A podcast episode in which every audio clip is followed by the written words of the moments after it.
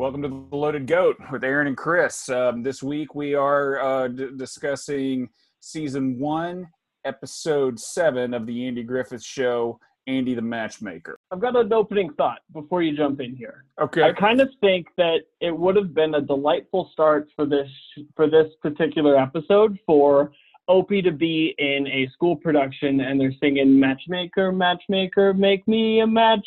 I think from Fiddler on the Roof, but maybe not. But that would Uh. maybe be an interesting way that they could start this out as we're really opening up into the season. Well, it's interesting that you bring this up, and I just always feel like I have to connect the dots for you on this on this show. But see, that show Andy Griffith came out in 1960.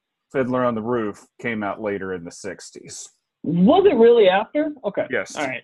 All right. Do you think that this show started was an inspiration for Fiddler on the Roof? No, I don't think it was in any way, shape, or form.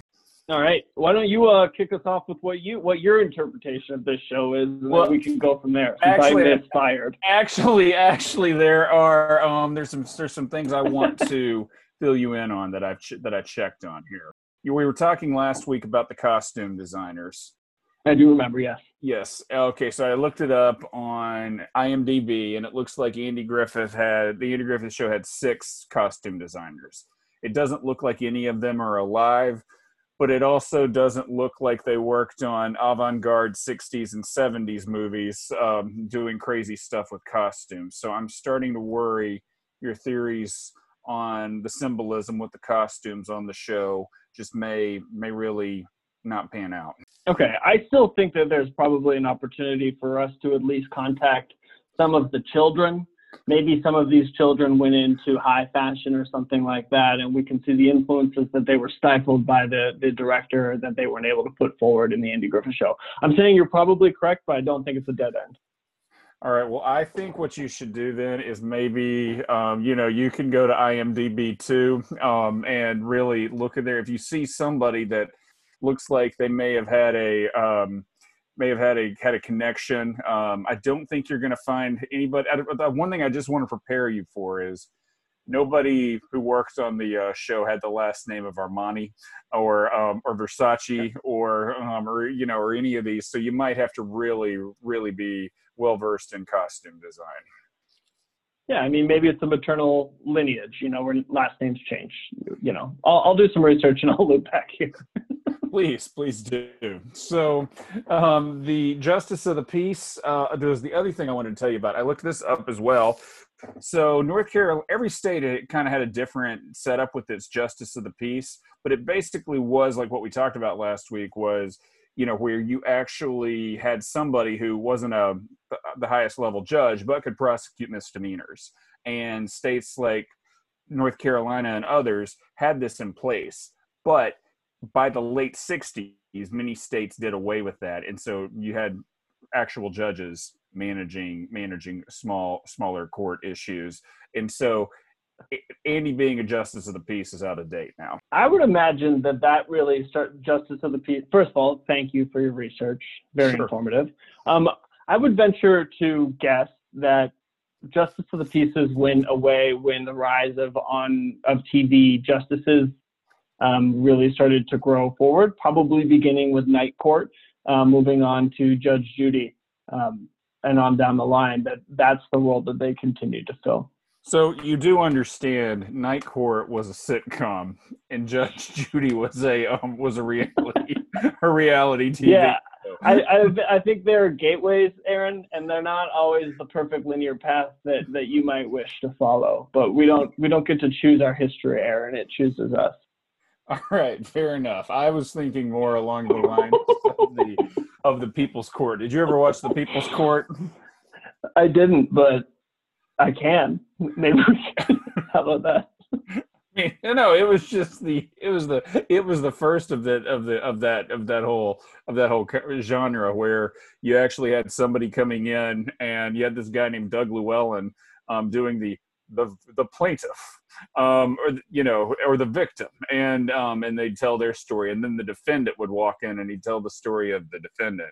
And you had Judge Joseph Wapner who was an actual judge um, coming in, and, and he would he would make a decision on on the case, and then um, and then that kind of spawned, you know, Judge Judy obviously real judge, but then you had a lot of just dramatizations like divorce court and things like that, which just weren't um, which just weren't actual um, yeah which were which was which were just dramas. You know, divorce court really didn't have. Uh, I'm trying to come up with a joke here. It really didn't play well with younger audiences. It was really hardest on the kids. It was. It was. I mean, it hits. It hits very close.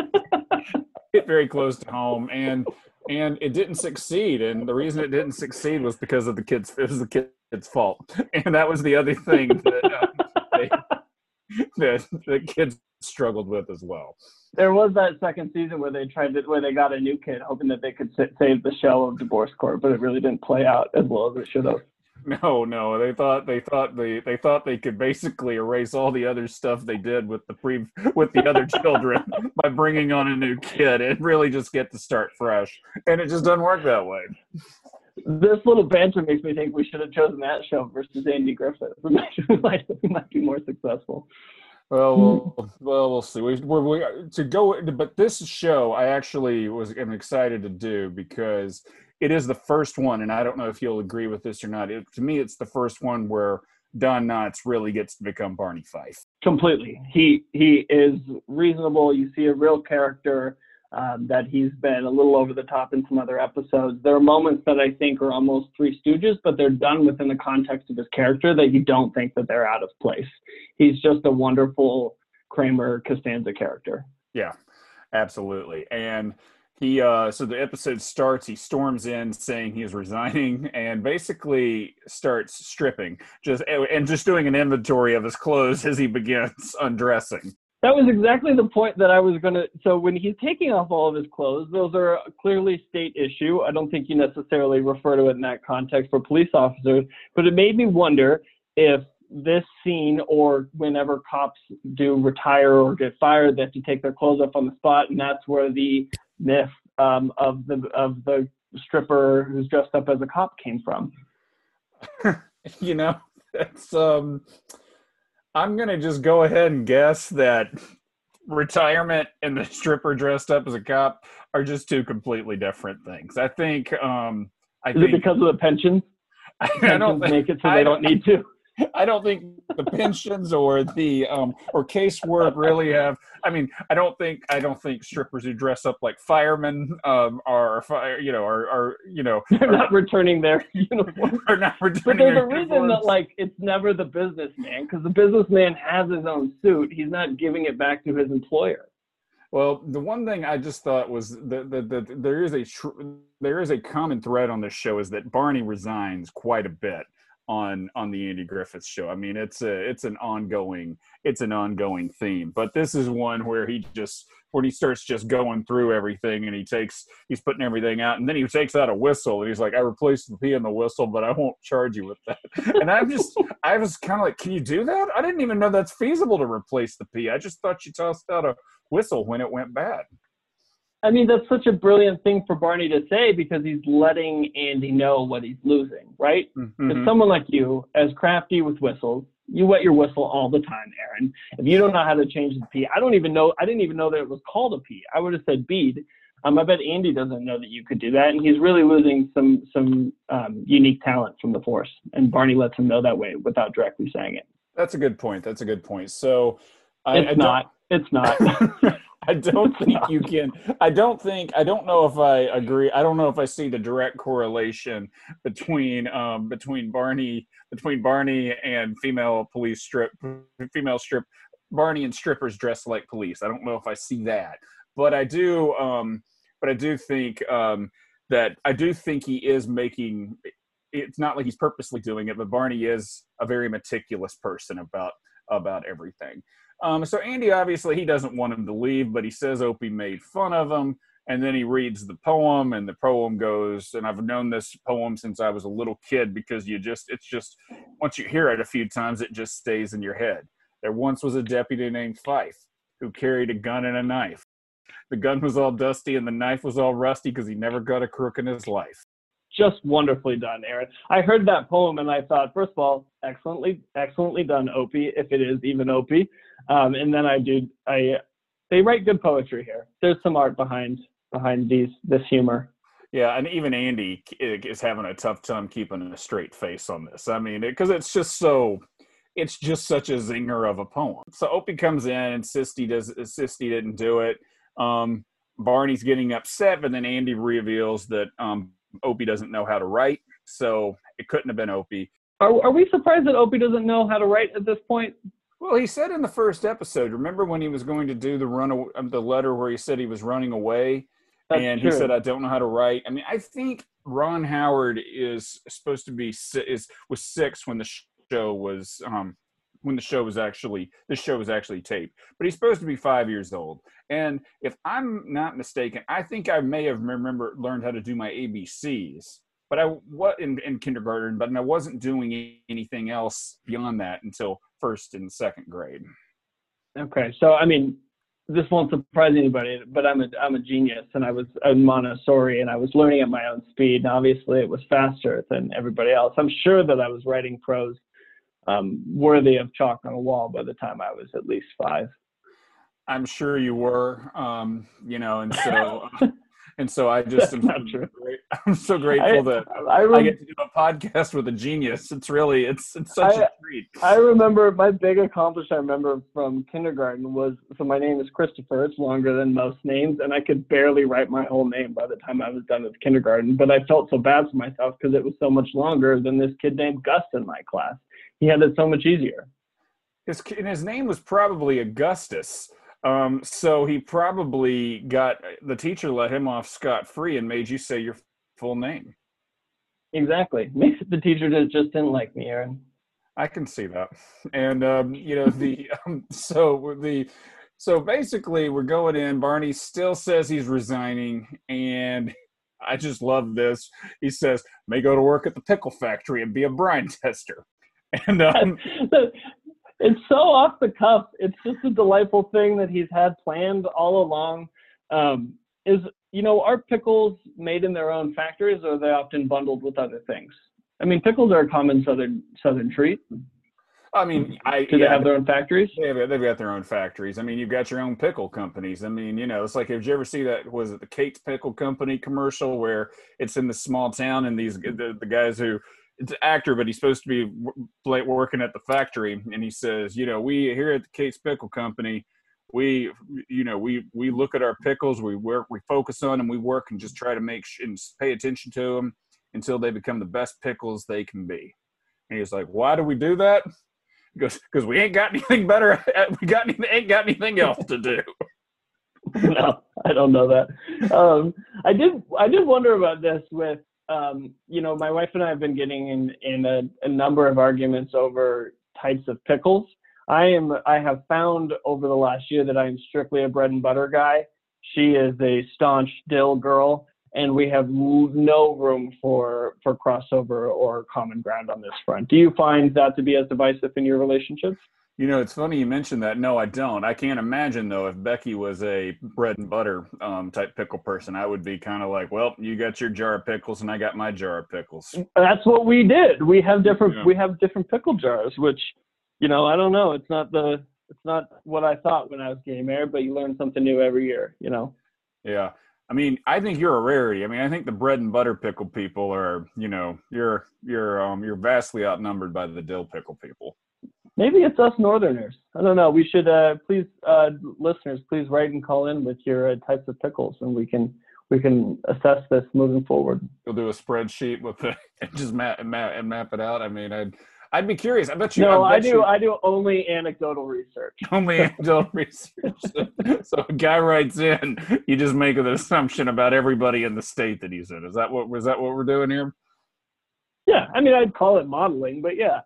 Okay, yeah. all right, fair enough, fair enough. So, um, and then and then Barney Lee Barney starts to leave, and he says Barney Fife has blown his last whistle. Whistle. Um, then um, Miss Rosemary stops by. Um, I think she's got one of Andy's suits that she was having pressed. Is she new to the? Is, is this the first time she's appeared? She is new. She's played by an actress named Amzie Strickland, who was a character actor on a lot of shows during that period. Um, but she and she also played different characters on the um, on the on the show throughout um, throughout at least the first few seasons. Ahead, I was sorry. also surprised with the way that she was costumed. This is the only I swear this is the only costume piece I have throughout the show. But for a character that is so seemingly meek and timid, um, she wears the loudest print and clothing, um, I think, on the episode. So I was just surprised that she was costumed in such a way. Well, it, it, another question for Mr. Versace Jr. Yeah, no, you know, no, it's funny. I mean, because she is supposed to be playing as this timid, meek person, and she has a crush on Barney, but she really does just come across as extraordinarily well put, well put together. Did, did you did you feel that way? Yeah, no, I mean, there's definitely a, a history there. Is that you know clearly she and Andy have more of a relationship than they sought to build in this introductory moment. Um, you know, by him kind of flippantly asking for a pie that she then later delivers, is they almost have a sibling-esque relationship yeah. that Andy must see it, but but they didn't put the time in to build that that introduction. Not necessarily that it's needed, but it is something noted. No, I mean this show is called Andy the Matchmaker, but there's not a lot of matchmaking taking t- taking place. So the um, so but, but he sends Barney out, and he's got to be like, I've got to figure out a way to get Barney's confidence back. I mean, the good thing is, is Rosemary coming by gets Barney to basically say, "Oh, I need to um, stay in my job because she thinks what I do is important." So he basically you know grabs everything but his pants which are like the only thing he still has on and carries it all out to the all out to the car and Ellie um, gets together with Andy, or Andy stops by to visit Ellie. They they decide to come up with a rob fake a robbery where twenty four dollars were stolen, and Barney brings his fingerprint kit in. Um, and while he's not very good with it, he's happy as a clam. This is the moment where I thought it was. Uh, this is where Barney Fife found his, or Don Knotts found his his uh, his rhythm with the character where he's able to do something as clown-esque of getting the fingerprint powder all over his face and screaming walking out calling himself reliable barney fife. While still it's it's fully in step with what you'd expect from that character without any eye roll. It's beautifully yeah. done. Yeah beautifully done. No it's it's a great scene and um and i do uh, and i do um you know it's funny i i think there's a lot of um women that are on their show in andy's life and i always just did like the the balance that Ellie Walker always provided, which is being like, Andy, do you think this is really a good idea? There seems like there's all these problems, and he kind of talks her into it. Um, and so they do it, and then Opie once again shows up, and as he seems to be on this, sh- as he seems to continue to be on the show, he's five years old, but he seems to be three steps ahead of everybody else, um, and in in in thinking everything through. So he shows up and he says, "What if Barney has to arrest the arrest the guy?" And it's not the right guy. And Andy's like, no, no, that'll never happen. That's not going to happen. Well, sure enough, Barney shows up with a guy from Chattanooga and he's waving his gun, um, uh, you know, telling him how he caught the guy and everything. And the guy from Chattanooga is just saying this is ridiculous. I was thinking, so, you know, Barney's waving the gun around. He has it in his face. He's pointing it at Andy. He's, he is previously bored with the role that he has. And I think that there's probably, you know, I wonder you know, making a stretch here, but were there opportunities you think for continuing education that Barney could have taken up in these moments where there was a lull? Because it's not a sin town because he's created this good environment where it is safe, but he really does want all this action. But they could have probably had a few police trainings that got Barney both the gun safety training that he needed and some of the intellectual curiosity that he so craved. Yeah, I mean Barney Fife would be like a a um, hunter safety course um, example of what not to do. I mean, they do have like those videos of this is don't point guns at people. This is not how I you like handle that a gun. as a montage for a hunter safety where they're like, these are all the things you shouldn't do, and then yeah. it's just I didn't take hunter safety, you know, because I can't shoot. Uh, but I would imagine that would be a pretty fun thing for some sixth graders to do. I took I took it when I was in the fifth grade, and I, I was never I was you know I can anybody who you know grew up with me can can attest that I was never much of a hunter either, and I, I went and I was just never very good at it. But um, we took it we took the test when um, we took a week long course and then took the test to to get our hunter's licenses. But I mean, so much of what we watched was safety with guns, safety in the safety out in the elements, just making smart decisions. You know, basic stuff like tell people where you're going, um, bring enough food and bring enough food and water. Don't um, don't point guns at don't point guns at people. Don't get so riled up when you see an animal that you don't pay attention to what else is in front of you.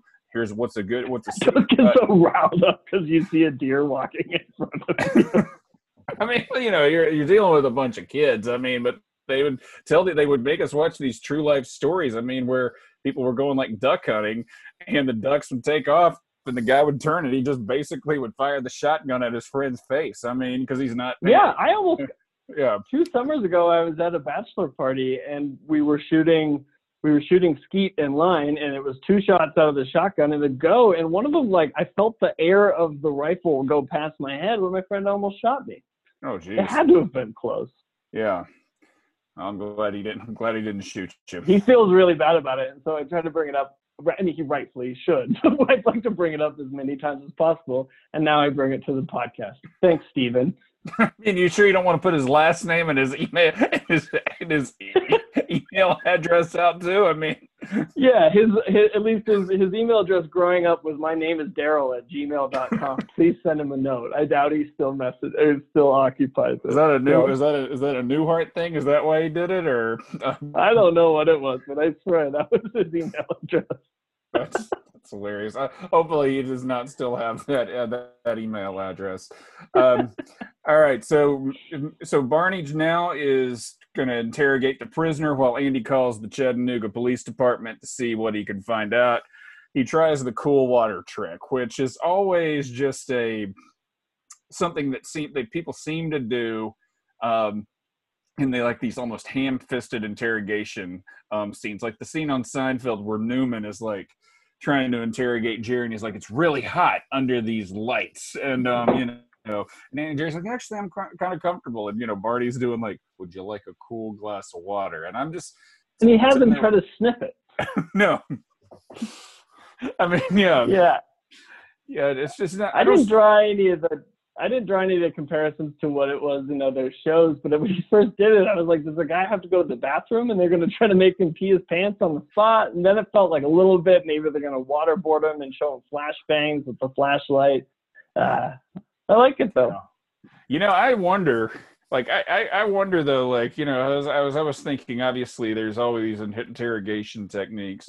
What do you think happens when somebody just you're sitting and you're being interrogated and you really have to go to the bathroom?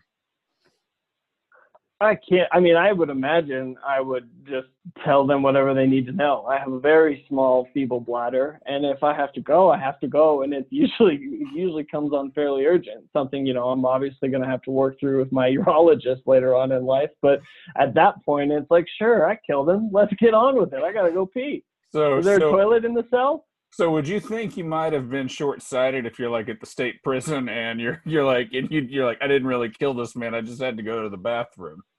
Yeah, do you think? I mean, that's something you hope you end up in front of. Well, what was the night court show we were talking about earlier? Um, um, you talking about People's Court or, um, or, or yeah, or, People's Court. You come up and then your defense is like, I had to pee so badly, and then you just hope that there are like three people in the jury or the judge really has to pee too, and they're like, I get it. I can empathize with that person.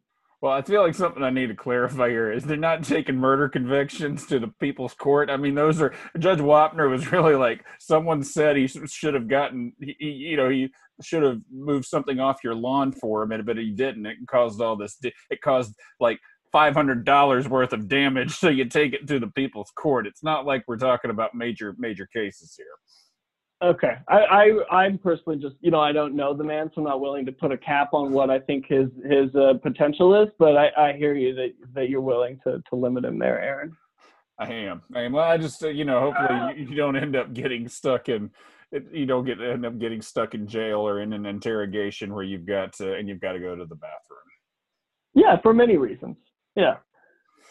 Yeah. So, um, turns out the guy was obviously not the robber uh, or the or the guy who committed the robbery at Walker's drugstore, but he's wanted for crimes in Chattanooga. So, Barney actually did do a good deed after all.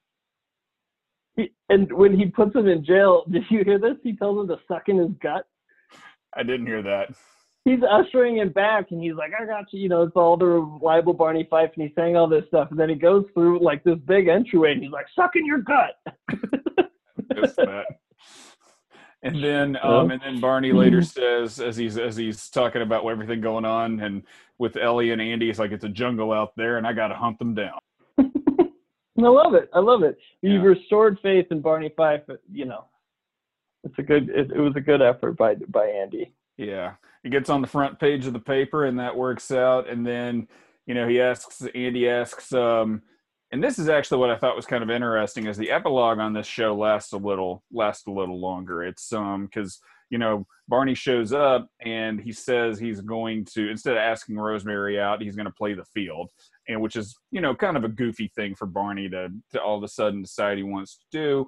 But then Andy you know figures out figures out the easy he just basically knows how to manipulate barney. He starts to ask rosemary out and barney jumps in. Barney finally asks her out. I mean it's amazing. These people i think are in their both rosemary and barney are in their 30s at this point. And so the fact that they they must have had some very limited dating experiences um, because then she finally says yes and they shake hands. Let's let's unpack this a little bit. So we don't really know the true extent of Andy and Rosemary's relationship. We know that she wants to help him. She does anything he asks. She irons his clothes. She bakes him a cake when he just says it under his or a pie when he says it under his breath. And then she shows and she shows up whenever he needs her. If and then in order for him to get Barney to ask out, she a or he asks Rosemary. Andy asks Rosemary out, which conceivably maybe she's just been madly in love with Andy this whole time, and that's all that she's ever wanted to hear out of his lips.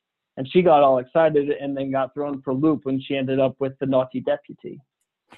I don't think that's what happened. I mean, I can see where you're going with this, but I have to think. I think she clearly had a crush on Barney.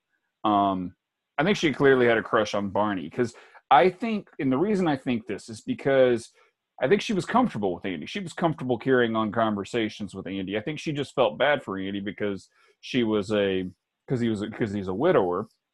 But then, you know, she gets around Barney and she can barely get two words out. Was there a moment when Andy was asking her out that you thought he was going to invite her to join him and Ellie on the date?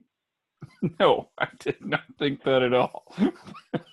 it crossed my mind for a fleeting second that I was, well, here we go. You know, we don't know Mayberry. I mean, I feel like Little An- town. I feel like Andy. yeah, yeah. I don't think you're. I don't think you. I don't think you- you're not seeing that in um, in Mayberry. Probably not even. Um, you're probably not even seeing that in Mayberry today. I would say. I think. Um, I think. Yeah, you know, I don't think the sheriff. Maybe is, it's a new Lynchburg and he's Jerry Falwell. You never know You- what's you going to happen. you never you never know but i don't see Andy, i don't see andy basically saying hey just keep an open mind no i mean i think i think basically i think and i also think ellie and all the other women in andy's life have to basically just not i wouldn't say keep an open mind but they just have to be like if they hear andy was asking another woman out and barney jumped in they all just have to assume andy was playing 3d chess Yeah, exactly. Exactly. Well, they're playing lawn darts. Three, yeah, they're, you're playing lawn darts. saying and I'm play- yeah, well, it's like you're you're playing you're playing. It's like you're playing checkers and I'm playing 3D chess. I had kind of one comment from earlier that I forgot to bring up that was related to a conversation we had in a previous episode. Is it kind of is it time for our last recaps, or do you have Yeah. anything else in this No, we- Nope. We're, yeah, go ahead. So in an earlier episode, we talked about kind of what the drugstore advertises and how they use sugar to get kids in and addicted to uh, later substances. And I did notice that in the back of the scene where Andy and Ellie are setting up this whole caper, there is an advertisement that says, and I quote, children cry for Dr. King's syrup.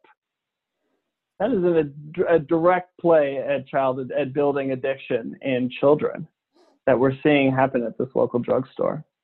I feel like if you're listening to this podcast for the first time, I feel like this is not we're not a couple of goofballs sitting around um, making making making these types of comments. Christopher is just carrying on with some silly some silly some silly discussion about addiction and drugstores or am i wrong? Is this really your um is, is this really been your plan all along to um to, to, to, push i'm flirting with it. I'm flirting with it. Maybe i've got a whole plan to take down cvs we'll see what happens. Um i don't i do think it is funny how things have changed um considerably about how you know just about sugar in general. I mean, uh, you know, what you can, what, what, what people, you know, what, what was acceptable. We made a, we now. made a cough syrup that your kid's going to be chugging in the closet. you should absolutely buy it because he won't complain when you give it to him before bed. Kids love codeine. Is that what, is that, is that what Dr. King's syrup was? I don't know. I just assumed that it was a. It was a I, what else did I didn't have any other medicines until I was older. It was all cough syrup all the time. I mean, I don't. Gosh, I, I just, I, I mean, let's. I'm, I am, um, I'm gonna, gonna look this up. Actually, no, you're, you may have something here, Christopher. I, I picked on you a little bit, but it looked like they did have Dr. King's syrup, or Dr. King's new discovery for consumption. But it looks oh. like this is oh. from, but it looks like this is from the 1800s or the early 1900s. So this can't really be what we're are you sure it was Dr. King's syrup? I'm sure it was Dr. King's. And consumption is tuberculosis, right? Right. Yeah. Interesting. I, mean, I just like creating something that tastes good so your kid doesn't cough up blood anymore. That seems like you should be able to at least re- reason with them at that point, especially when Opie's the poster boy of reason and rationality. Okay, so you, but the other thing they have here is Dr. King's croup and cough syrup bottle, which oh I had croup as a baby. You had croup. What what exactly is croup? I remember being taken out into cold nights so that I wouldn't cough as much. I think you just coughed a lot. Hmm. Um. Well, I um. I, I, I think that's um, I'm sorry you had to deal with that, but I, I so I do think maybe they are talking about that. I just um, I've moved past it. I've moved past it. I mean, uh, but I do think I do think on the uh, Dr. Dr. King syrup, I do think it's um, don't think Walker's drugstore has a is, is in bed with big pharma trying to get um trying to get people addicted. But you know, you may be I'll, on to I'll something. keep laying my case. I'll keep laying my case. I just worry about the average. Like somebody we'll loves take Andy. it to the people's court. We're gonna we'll take it to the people's court. I, just worry about like you know you're a lifelong Andy Griffith fan and you hear and you just log you tune into this thing for the first time and you're like it seems like there's a conspiracy by Walker's drugstore to get people addicted. I feel like saying this is all tongue in cheek, folks. We're not you know this is not what we're trying to trying to say. I feel like we'll know if we made it if I start getting hate mail from somebody that is really worked up over this.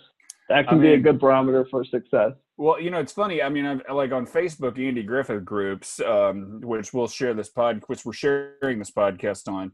The um, the whole thing is don't get political, don't get don't don't get nasty, don't use profanity. It's all like this is supposed to be a fun, safe place or a fun a fun a fun heartwarming place. So I'm hoping that people feel that way, and and it doesn't turn yeah. into it doesn't turn into you know where uh, Christopher's getting death threats. And that is also, you know, for our listeners, the one thing that Aaron always tells me is that I can't swear and I can't call Opie names. so I have to be positive. So it's something we're continuing to work on. Yes. So, yes. So all that's right. all I got. All right. Well, I don't have any final thoughts. Good episode. Nice to see Barney Fife coming into his own, and it'll it'll get it'll just get better as we go on. So next week we will do the episode Opie's Charity, and until then, we've just 10 for you. Over and out, buddy.